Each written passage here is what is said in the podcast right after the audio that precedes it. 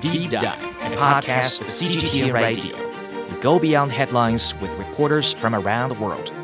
Search for Deep Dive on Apple Podcasts, Spotify, Google Podcasts, or wherever you listen. Take a deep dive into the news every week. Hear our conversations.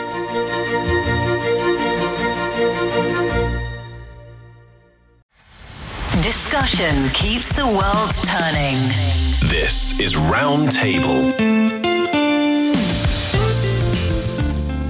Hello, everybody. Welcome to Roundtable, coming to you from Beijing. I'm Heyang. Good to have you join us. Internationally, the music festival scene has been around for a long time, but it has exploded in popularity in recent years, and you can feel it here in China too.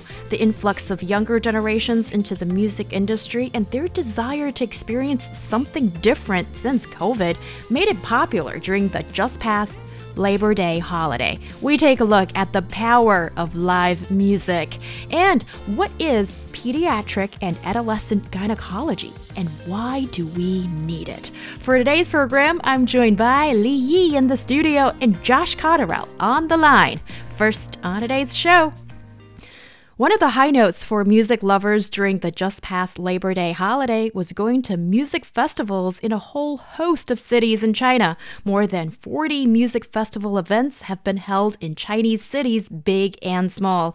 While many enjoyed the experience, the thrill of live music and gathering with swarms of like minded people is irreplaceable, even in this hyper connected age. But some fans are calling for better service quality, reasonable prices and more. So, Li Yi, please give us a recap. How popular are music festivals these days in China? Yeah, I think during the Labor Day holiday, you can definitely see a lot of young people, particularly, are enjoying their holiday by spending time at those music festivals. According to a report by Sixth Tone, with over 40 music festival events scheduled across 19 provinces, we're seeing like a surging demand for live entertainment and also music festivals in China.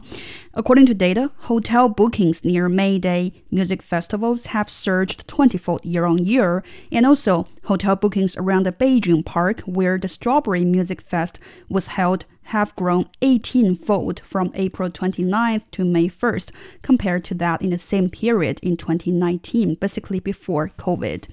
And also, in a report in April, the China Association of Performing Arts predicted that large scale performance activities will show explosive growth in 2023, and the number of concerts and music festivals will surpass those held in 2019, again before the whole COVID. So basically, you can see more young people, especially university students, are going to music festivals during those uh, holidays or weekends, and they are using this opportunity to also have a short distance trip during those weekends. In the meantime, for local regions, I think they're also welcoming the trend because that definitely brings a lot of money to local economy. Yeah. So and young people are going to these music festivals special force style or however you want to call it, but it's really popular. And from rock and jazz at the Midi Festival in Yantai in the eastern province of Shandong to indie pop and electronica at the Strawberry Music Festival in Beijing and Shanghai, these have become fixtures in the music festival scene, as well as now a lot of smaller cities are hosting these events too. And guess what? We have someone who have actually played at these music festivals. Oh, hey, Josh. Tell us what it's like to play in front of a huge audience at a music festival.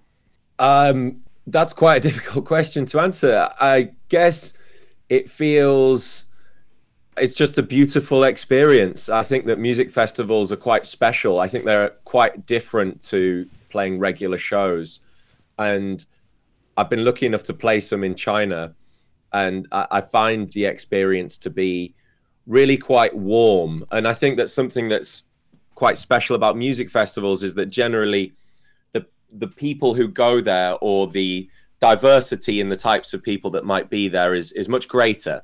For example, you have all age ranges from younger kids all the way to older adults and everything in between. Of course, certain festivals are more popular with certain age groups, and I think that still it's dominated by um, younger adults most of the time, but still there's kind of because there's so many things going on. It's a, also a bit more of a family environment, which I I like different kind playing different kinds of shows, but that's really lovely and it's really warm and usually the crowd is very engaged and they're quite happy and positive and it's easy to interact with them so yeah uh, in in short it's lovely and i i, to i could do it honestly every day if i got uh, if I had the opportunity to, and the money was always there. But it's not really about the money or the opportunity; it's more about the energy.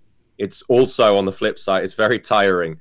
You have to move around a lot, travel a lot, um, and you only you're only on stage usually at a festival for a shorter amount of time than a usual show. Where maybe I might play for two hours. Usually at a festival, it's 45 minutes to an hour maximum. Yeah, I checked out some uh, videos featuring the band Axis Neptune, and I do encourage you to search and look it up, and you'll be pleasantly surprised. Or, I mean, if you don't know the band, you know. Thank so. you.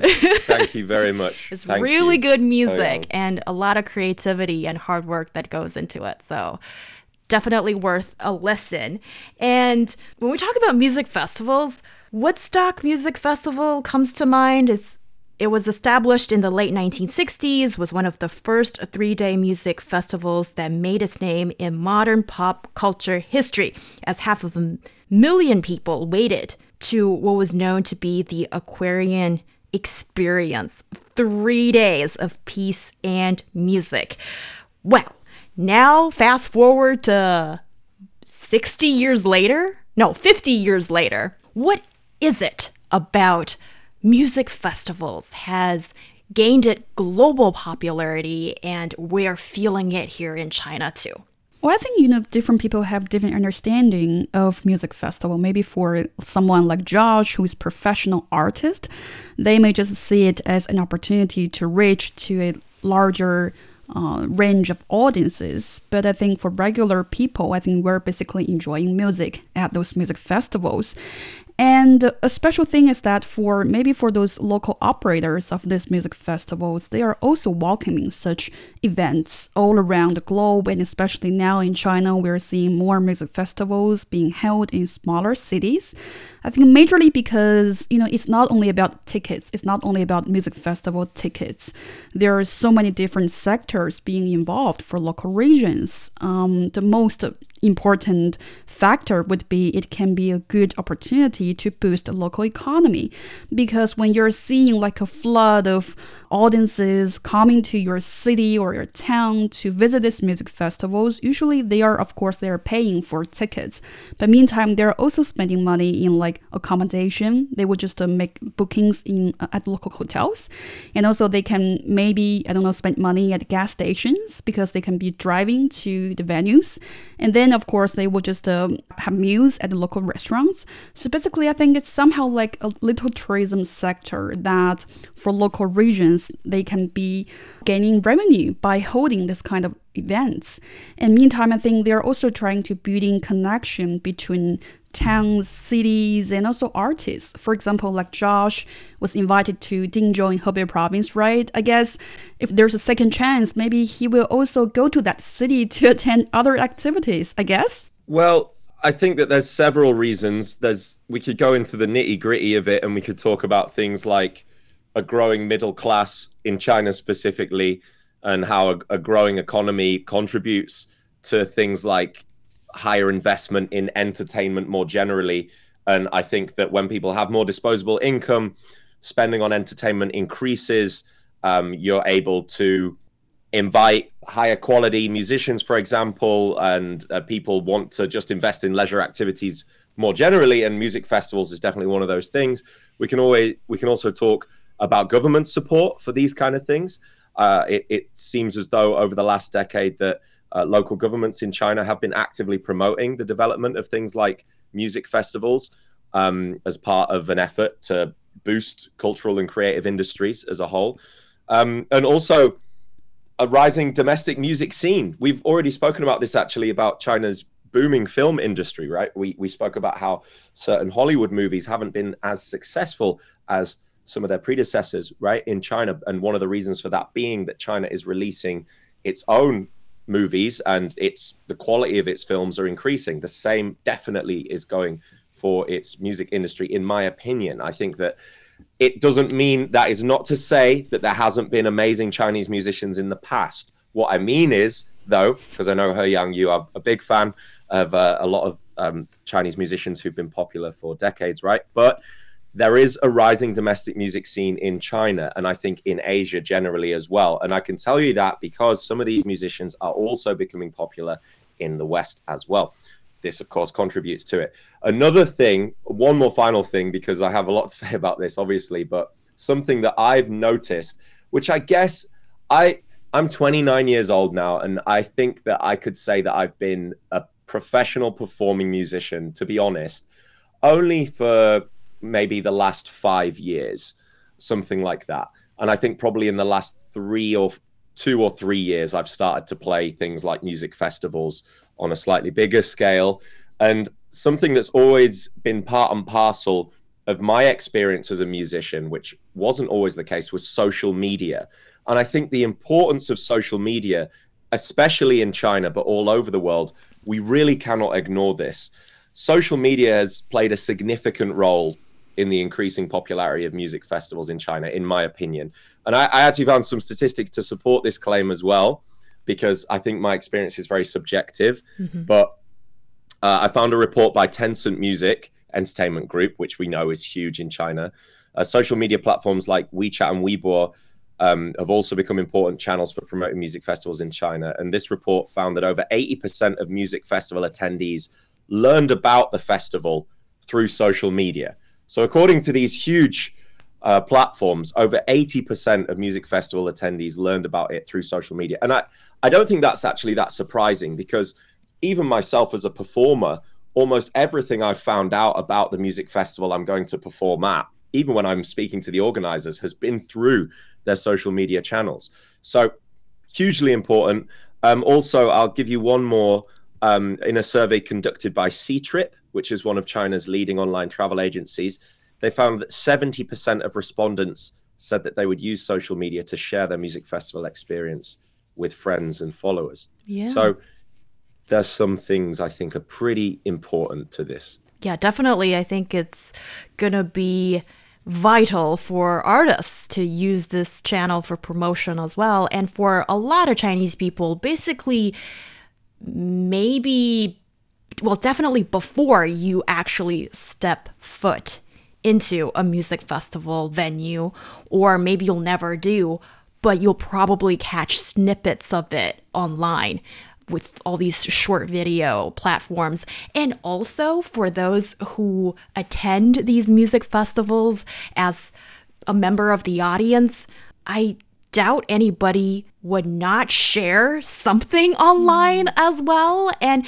you know, there's even a whole big fashion scene regarding this, like Coachella fashion or music festival fashion. You know, you basically dress up for the event. Where else can you put flowers in your hair, sport a boater, a caftan, a bikini? Or anything in between and add a bit of glitter and no one bats an eyelid. And of course, you're going to share it online because that is basically what people do. And I think that's regardless of which country you live in and its a fact of life for today's young people. And personally, I just really love the sing along experience.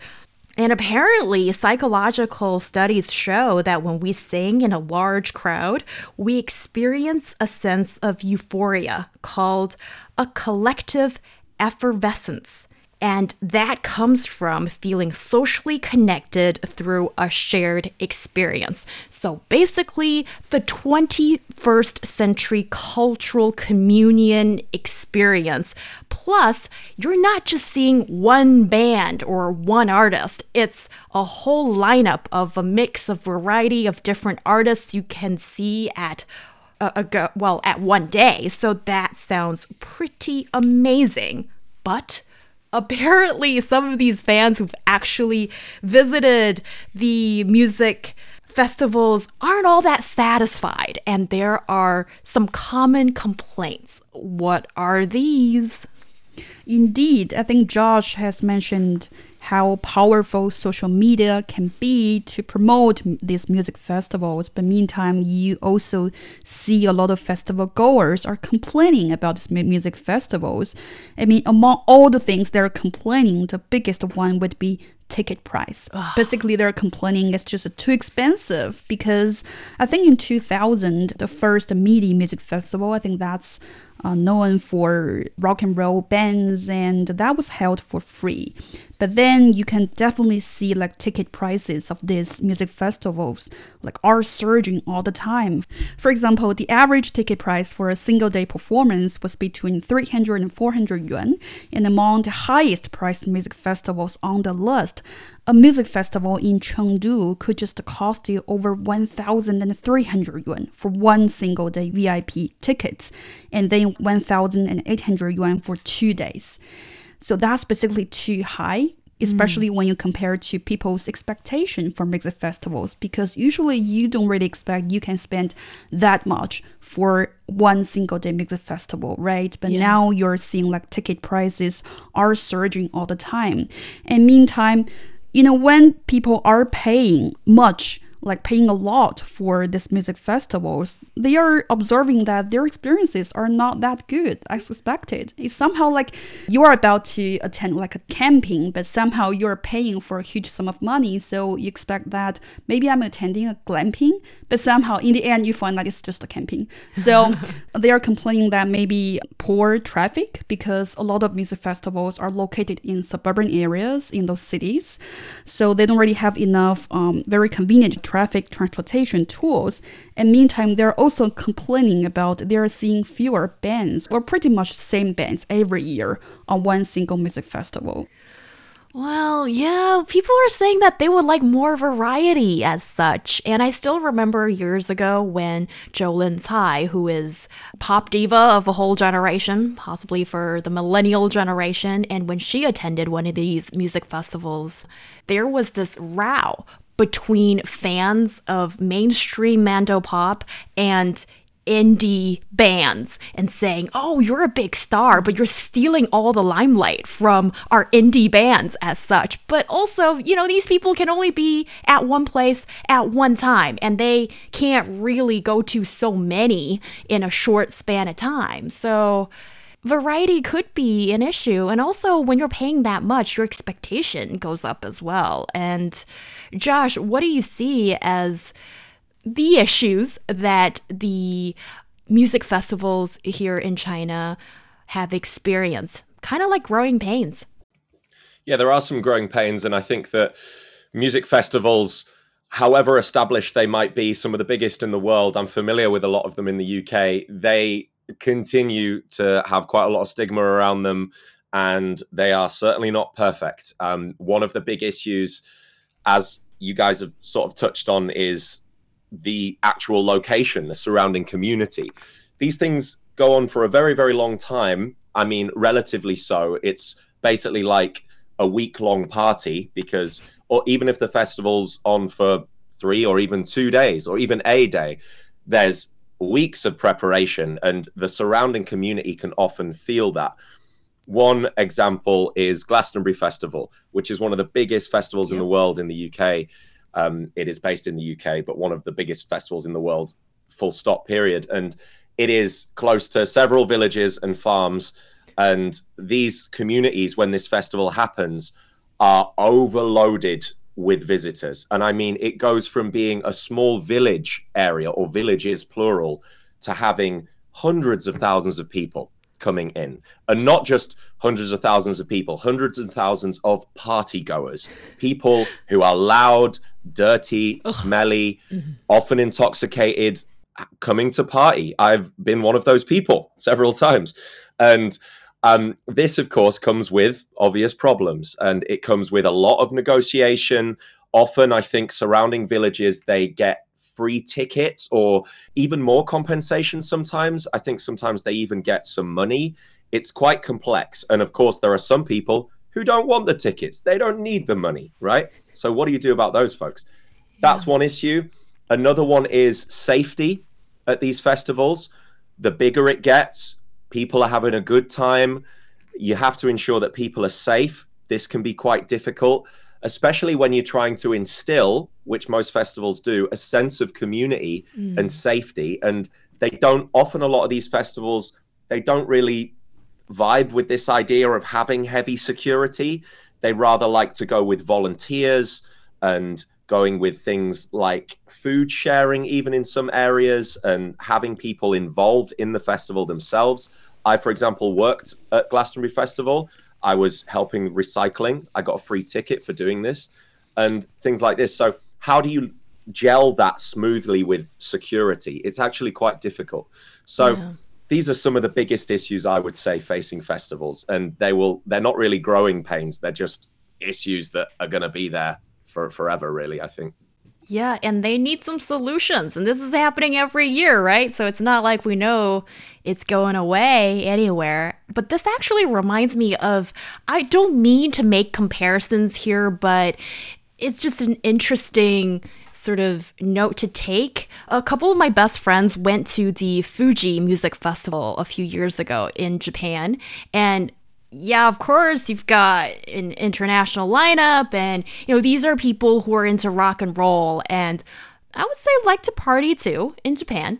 And then once the thing is over, what was astounding was that there was no garbage left behind.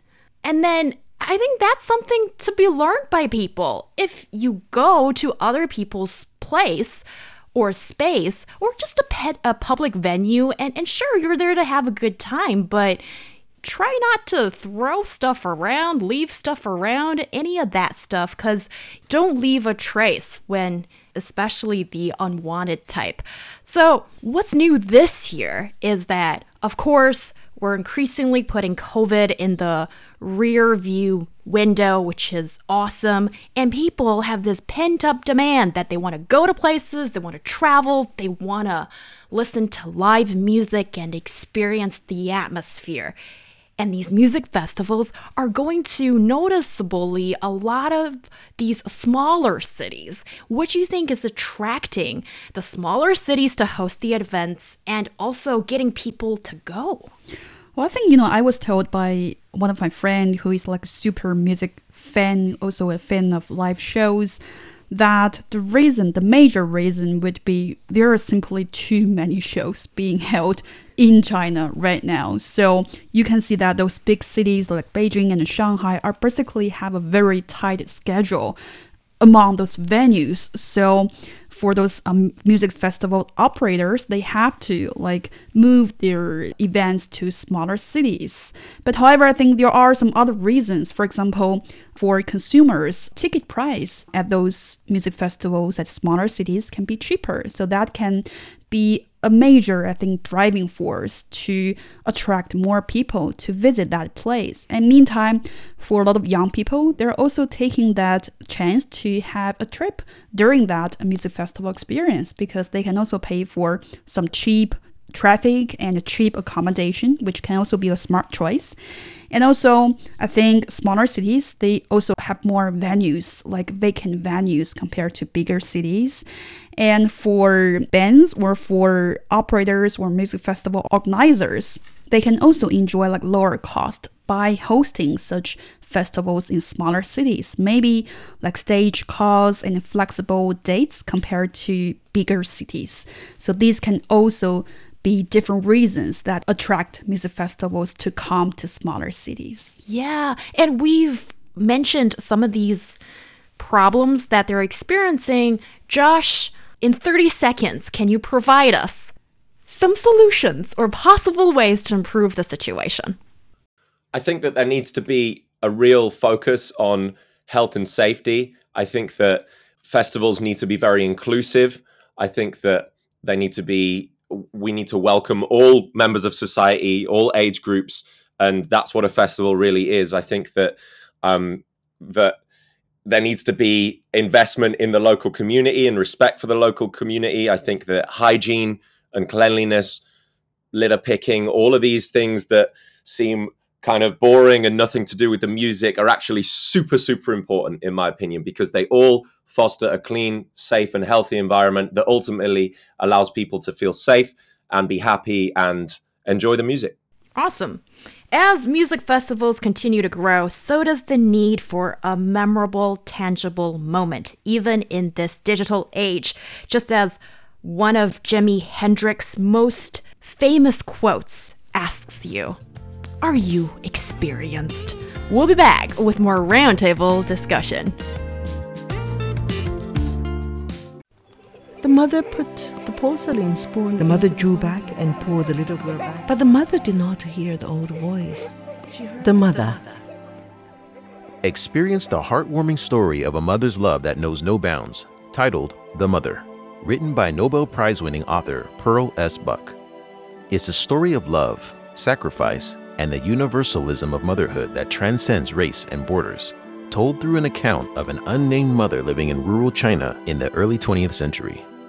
Get the audiobook right now at radio.cgtn.com or any major podcast platform. Simply search for the Books and Beyond podcast and key in The Mother. Discussion keeps the world turning. This is Roundtable. You're listening to Roundtable with myself, Heyang. I'm joined by Li Yi in the studio and Josh Cotterill on the line. Coming up, Pediatric and Adolescent Gynecology, or PAG, requires highly specialized training in medicine. We discuss how girls and adolescent young women benefit from early gynecologic care, and the culinary art of a quick fix. Busy urban dwellers have their dinner figured out, fast and fastidious? What you mean, huh, young? Gotta listen to the show to find out. Our podcast listeners can find us at Roundtable China on Apple Podcast. Keep sending us your comments, thoughts, and questions to EZFM Roundtable at foxmail.com. Your voice could be featured in the show in our heart to heart segment. Now on Roundtable. Pediatric and Adolescent Gynecology, or PAG, is a relatively new subspecialty within the field of obstetrics and gynecology. Worldwide, this area of medicine has developed for nearly 80 years. In China, it's still very new, with only 20 hospitals across the country providing clinical care. PAG is a branch of medicine that focuses on the reproductive care of infants, children, and adolescents who are females and they have specialized needs compared to adult women. So, Li Yi, this is a hefty job you're taking on. Mm-hmm. What is pediatric and adolescent gynecology care and what areas in medicine does it focus on? Yeah, so basically, this pediatric and adolescent gynecology, or PAG, is a subspecialty of gynecology, and doctors in this area would just provide healthcare to infants, children, and also teen girls. So basically, in the world, PAG would focus on gynecologic issues of patients from 0 to 18 years old. But as far as I know, at some hospitals, the PAG care can also be offered to anyone aged under 24. So age limits really depend on regional standards. Mm. So in general, you know, PAG is for young people with disorders of the female reproductive system. That means the internal and external organs that are responsible for fertility, menstruation, and sexual activity. And children and teenagers may need PAG treatment for a wide range of reasons. I think having abnormal issues can be one common reason, and usually they can be rare diseases. For example, the baby is born with reproductive abnormalities or they have ovarian cysts that are inherited, so they might need to be monitored closely and frequently by doctors. However, I think not all reasons for visiting children's gynecologists are as serious as the reasons we've mentioned above. For example, they can also be providing preventive care, which is kind of important, especially if there's a family history of certain cancer or other genetic diseases connected in this area. And also, you can also visit a children's gynecologist when you're having menstruation problems like early or delayed periods or um, your kid has been bleeding for more than two weeks or their period is irregular or painful and also sexual activity can also be a reason that uh, children and teen girls visit gynecologists if the child is sexually active and missed a period, sometimes it is a good idea to you know visit a professional doctor in this area. Um, so basically, these are some different circumstances, and also there are um, some services provided by PAG departments. For example, they can promote HPV vaccinations, which kind of important for young girls. And also, there's pregnancy-related problems, and also you have breast problems. You can also visit a children's gynecologist. Yeah, and all the things that you just mentioned for us, I believe are sometimes things that parents don't really want to think about.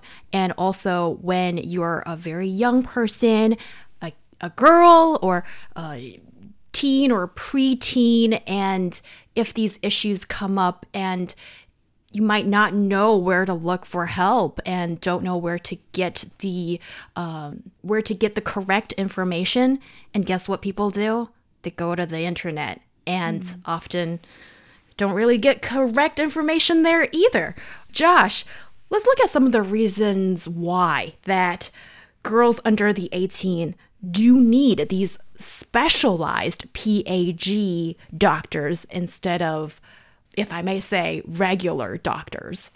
I guess that the same reason that anybody would need to see a specialist. Medicine, the field of medicine, is extremely vast, and as well trained and as much experience as a general practitioner might have and as any doctor might have these areas of medicine also can be very unique. And of course it's always better to go and see a specialist if the situation is serious or if you have the opportunity to see them anyway. It's it's always better to see a specialist whether it's serious or not right? And i guess what we're really talking about here is i think we can agree on that about any area of medicine not just pediatric gynecology or uh, it can be anything, right? That it's better to go and see a specialist. I think the issue here, of course, which we're talking about, is that there's a lack of professionals and specialists in this specific field. So um, uh, uh this is this is something that I'd like to say about that. Yes.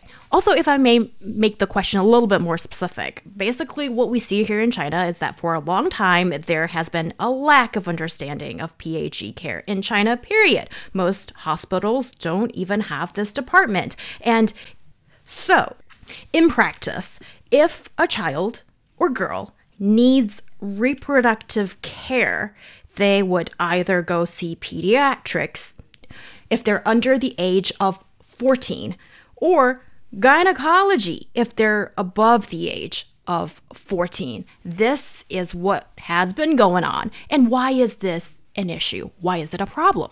The thing is that in reality, you may find some children's doctors, let's put it in a simple way, they may lack professional knowledge about gynecology, and they may suggest a girl to visit a professional gynecologist for adult women when in need However, I think in China, somehow, maybe for girls and also for their parents, they might just feel embarrassed or simply shy to visit a professional gynecologist.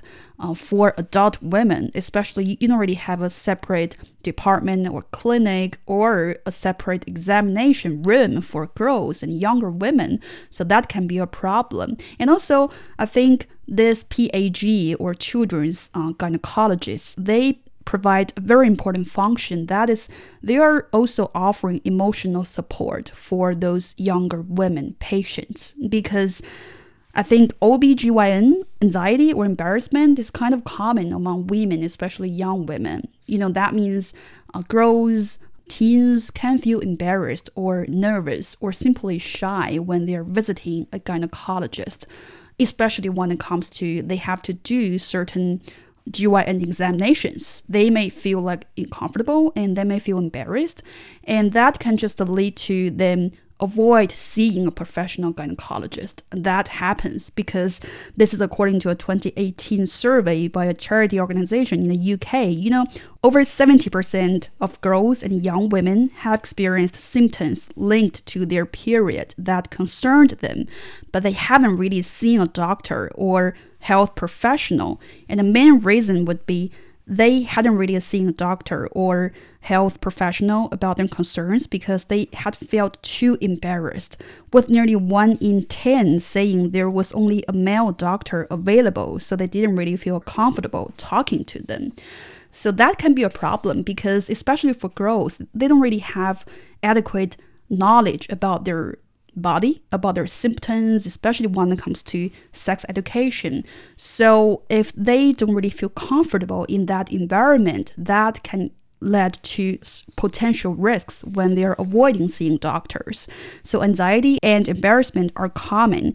And meantime, I think when you're looking at those news reports, when you're exploring why young female are, are less willing to see gynecologists, one thing would be they have the fear of being judged, especially mm. for young girls. Because I have a friend, you know, uh, she told me that she suffered from certain gynecological inflammation when she was like 12 or 13 and her mother just took her to a professional gynecologist for adult women of course at that time we don't really have like PAG department at that time and you know, while her mother was accompanying her in the clinic, the doctor didn't really say anything about like her symptoms, about why she's having this issue.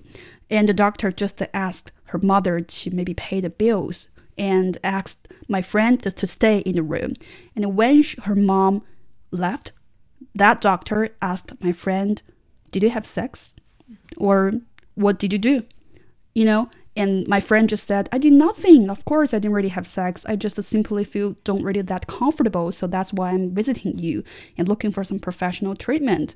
So the whole experience was kind of embarrassing and kind of irritating because my friend feel like embarrassed and feel even assaulted by that doctor. You know, I believe that the doctor wasn't really intentionally hurting my friend, but simply maybe because that doctor has been like seeing or giving diagnose to adult women, so she didn't really have enough knowledge about certain symptoms of little girls. So that's why she was asking that question.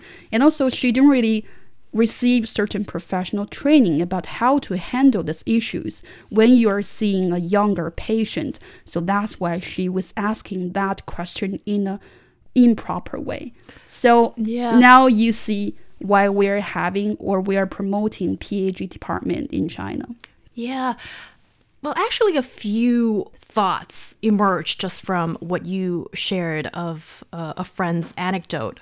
One of the things I think that the doctor did right was wait until the mom oh, is out of the mm-hmm. room to ask these questions because when it's kind of like sensitive matter like this and sometimes you know there is still the stigma and kids or young people they don't feel like they can unload the truth if their parents are in the room. So I understand that. And also, I think the doctor was asking a legitimate question, but it's like, how do you do it? And for pediatric and adolescent gynecologists, they are supposed to have special training and experience in talking to young patients at various stages of adolescence. But in reality, I mean, with a lot of these, I call them soft matters, um, in China, we are kind of lacking of such and consider the number of patients that doctors see in a public hospital. Rarely do people get up to snuff bedside manners. And I think with all ailments, ideally, but also with things like this, it would be great to get a to receive a little bit more care and sensitivity like that. You know, I know maybe that doctor like was trying to protect my friend's privacy. Maybe I was missing a very important point because when my friend's mother like came back and the doctor didn't really give a very specific or clear diagnosis. She basically just said that I didn't really know why such a young girl have this kind of symptoms and maybe there can be different reasons, but we don't really know. So simply here's the medicine and just take it and mm. see if they can work. So, you know, that can be um, that can be quite embarrassing and yeah, maybe because that doctor simply doesn't really know what's really going on. So uh, that's why you're seeing like a lot of doctors, especially in this area, they are promoting PAG in China. They're also calling for more well-established education in China because we need more professional talents. But meantime, we also need more professional training courses provided to those doctors who might be like learning in the sector while they are doing their job but meantime, we are also hope that we can offer this kind of training before they get their job done in those clinics. Yes, and Josh, so we're talking about kids, teens and tweens of the female gender and medical care that is specific for their reproductive care. What about for boys? I would think that there are needs in that department too for the fellow male peers. Um, do you have any information on how that is being handled? Yeah, well, the equivalent of the male equivalent of gynecology, I guess, is something called urology, and the gynecologist would be a urologist. So, um, this is again, w- while gynecology will focus on the female reproductive system, urology focuses on the male reproductive system and the urinary urinary system. Um, and it, they're trained to diagnose some issues completely different, obviously, and some issues quite similar. Um, and in in the UK, actually, there is not a there's not an availability. There's a lack of urologists. There's also a lack of gynecologists. Never mind pediatric gynecologists and pediatric urologists, but urologists and gynecologists in general um, there's there's not there's a, a, lot of concerns about the shortage of them in the United Kingdom, much like in China. Actually, I found that according to a report by the Royal College of Surgeons of England, there's a shortage of urologists in the UK, with many areas having fewer than one urologist per 100,000 people in a population. Never mind pediatric urologists, right? So there's really a, a huge shortage here, and I um, that's really uh, the the issue there, and I, and a lot of the reasons for the lack of urologists are similar to the reasons for the lack of gynecologists as well. There's actually one issue that surrounds this which we haven't mentioned here, which is a particular issue in the US, which is um, malpractice insurance, something called malpractice insurance. In countries like the United States and also private practices, especially in the UK as well, gynecologists and urologists are required to pay really high malpractice insurance premiums due to the risk of lawsuits, um, especially related to things like childbirth, uh, etc., with gynecological procedures. And this can make it really difficult. Um, and so this is one issue that I wanted to mention, but I, I think in China, maybe this isn't really the case. I, I don't think that this is one of the predominant issues. Um, and in other countries, there's just a general stigma around these issues as well, um, which can really discourage medical students from taking up the practice. Yeah, I think in China, we're pretty much facing the similar problem here. First of all, we don't really have enough specific PAG or uh, children's gynecology service here in China. I mean, now we only have about 20 major hospitals offering that clinic.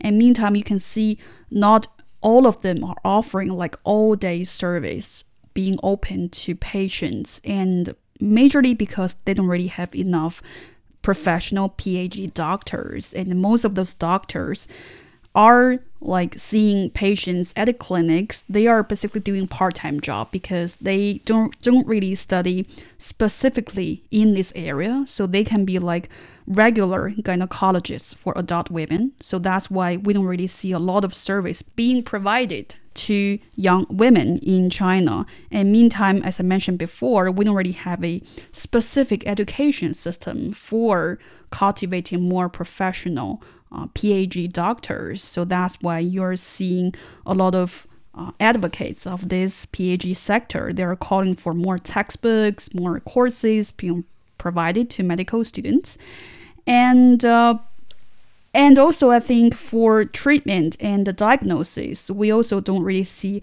a very comprehensive guideline for that procedure during the practical uh, treatment processes because a lot of times in those PAG clinics, those doctors can only rely on those guidelines for adult women when they are treating certain young women or girls, and that can that can be okay. But of course, if we have a specific guideline, that would be better. So these are all some questions and problems remain to be solved. One might say that isn't this super niche? And maybe you're right to some extent but the ability and the want to see these specific needs, I think is important as a society becomes more developed and maybe more civilized at the same time. So we're turning our attention to PAG pediatric and adolescent gynecology. And we need more medical professionals and physicians with expertise and experience in dealing with the particular ailments of girls and adolescent young women to care for this underserved population. You're listening to Roundtable. Coming up next, young urban dwellers get their hands dirty in taking up the culinary art of a quick fix for dinner. Stay tuned. Looking for passion? How about fiery debate? Want to hear about current events in China from different perspectives? Then tune in to Roundtable, where East meets West and understanding is the goal. It's the hour of Roundtable with myself, Heyang. I am joined by Li Yi in the studio and Josh Cotterill on the line. Cooking a grand dinner after a long day at work is simply out of the question for a lot of young people or urban dwellers. You opt for something more realistic, a quick fix. Probably that's why a cooking style of as simple as possible steps is picking up steam among young people. So, what is this cooking art or style really about? Well, in Chinese, people are calling it 做饭糊弄学, basically meaning quick fix recipes. And that is getting really popular on social media platform Red and also video platform Bilibili, whose major users are both young people. You know, on Red, under the topic 做饭糊弄学, there are over 20,000 posts. I think the ultimate essence of this doctrine would be saving your time and troubles when cooking. So they can be there can be various tactics, you know, for example, like use scissors to cut food instead of knives during preparation so that you don't really need a chopping board this way and that can save you the trouble of washing it later. And plus once you cut those vegetables with scissors, you can simply throw the large chunks into the wok and making the cooking process even faster. And also, people are saying that you can save lunch leftovers for dinner. So, for example, turn leftover rice into fried rice or save any leftover ingredients for later meals. And when you don't know what to do about leftover vegetables or meat, you can always make 乱炖, basically meaning stew. Yeah. So these are some, yeah, some lessons are being taught on those platforms, basically for saving time for young people who are looking for a cooked meal at home, yet they don't really want to settle down with takeaway food. Right. Um, just to clarify, though, um, people have been tagging fast and fastidious to this kind of cooking style. So, you know, the, the latter of that adjective is basically saying that they're not just making do. So that's the part I find to be a little bit self contradictory. So if this is a quick fix, but also, you know, you've got the necessary stuff all taken care of. there's also that as well, is it?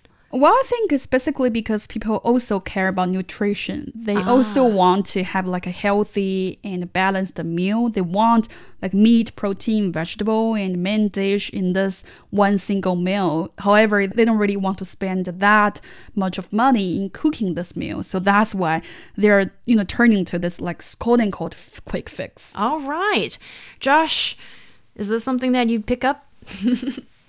Yeah, definitely. I, I think that there's a lot of value to this and it makes a lot of sense to me. I think maybe immediately it can seem slightly strange because if you're so busy, why would you make the effort to cook, right? But there's a, there's a ton of evidence that supports um, cooking or supports the idea that cooking is beneficial to you and can actually help with quite a busy, stressful lifestyle. So it makes sense to me. And after reading this, I, it really made me feel guilty for the how little guilty about how little I actually cook myself. And I, I think many of us know the benefits of cooking, but maybe what we're talking about really here is how cooking can reduce stress, I think. Because I think for many people, cooking immediately seems like it could be quite a stressful activity, but there's so much evidence to suggest that it's good for you. I actually read something that was published in the Journal of Positive Psychology, which, surprise, surprise, is about how to reduce stress. And they found that engaging in small creative activities like cooking can lead to increased feelings of well being and decreased stress levels. Moreover, apparently, it can boost self esteem. There was a survey conducted by the Royal Society for Public Health in the United Kingdom, my own country, that found that people who cook from scratch, that means make a quick meal from scratch, can have a higher level of self esteem and confidence, not just in the kitchen, but in everyday life. So I have many more of these, which probably aren't too surprising. So, given all of this evidence, it doesn't surprise me that much that people are doing this, especially when they're young, coupled with social media, taking pictures of the food they cooked, whether they're going to eat it or not, and um, getting lots of followers. Win win. Yeah, well, you're painting the career path of a culinary KOL. And yeah, and there are so many of these videos online that are beautifully lit and shot and produced. When you go into your kitchen and start doing the same, chances are it's nothing the same like what's shown in the videos. Uh, coming from somebody who almost accidentally burnt her kitchen down. So basically, Yi, what do you see as the reasons that um, this has become something that Chinese Gen Z are talking about online? Well, I think as Josh has mentioned before, we simply don't really have that so much time right now. You know, everyone is busy, and uh, we definitely don't want to spend a huge amount of money cooking. And uh, also, I think young people they aren't really particularly confident in their kitchen abilities when compared to other generations. So maybe for them, the easier the recipe is, the better for them, and they are much more likely to take up those recipe. And also me myself, you know, I actually am a fan of home cooking food, and Yeah. I also like uh, to cook and also bring lunchbox every day. So when you have to cook every day, you will know that cooking is sort of a project.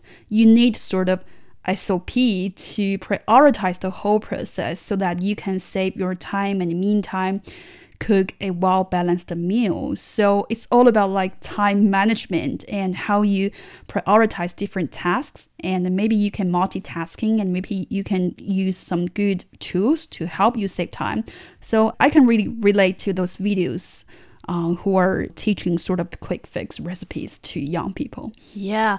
I just want to know who's to clean up after I've made the mess because both are equally as daunting major missions for for people. And also if you're living alone and cooking the one person meal, it's really difficult to sort of manage the portion and all that work that goes into it. Despite all the benefits that Josh has spoken to us. Um, let us know what you think. You can always reach us via email, ezfmroundtable at foxmail.com. And if you feel like it, please send us an audio clip, and that's always preferred. Thank you so much, Li Yi and Josh Cotterill, for joining the discussion. I'm Heyang. We'll see you next time.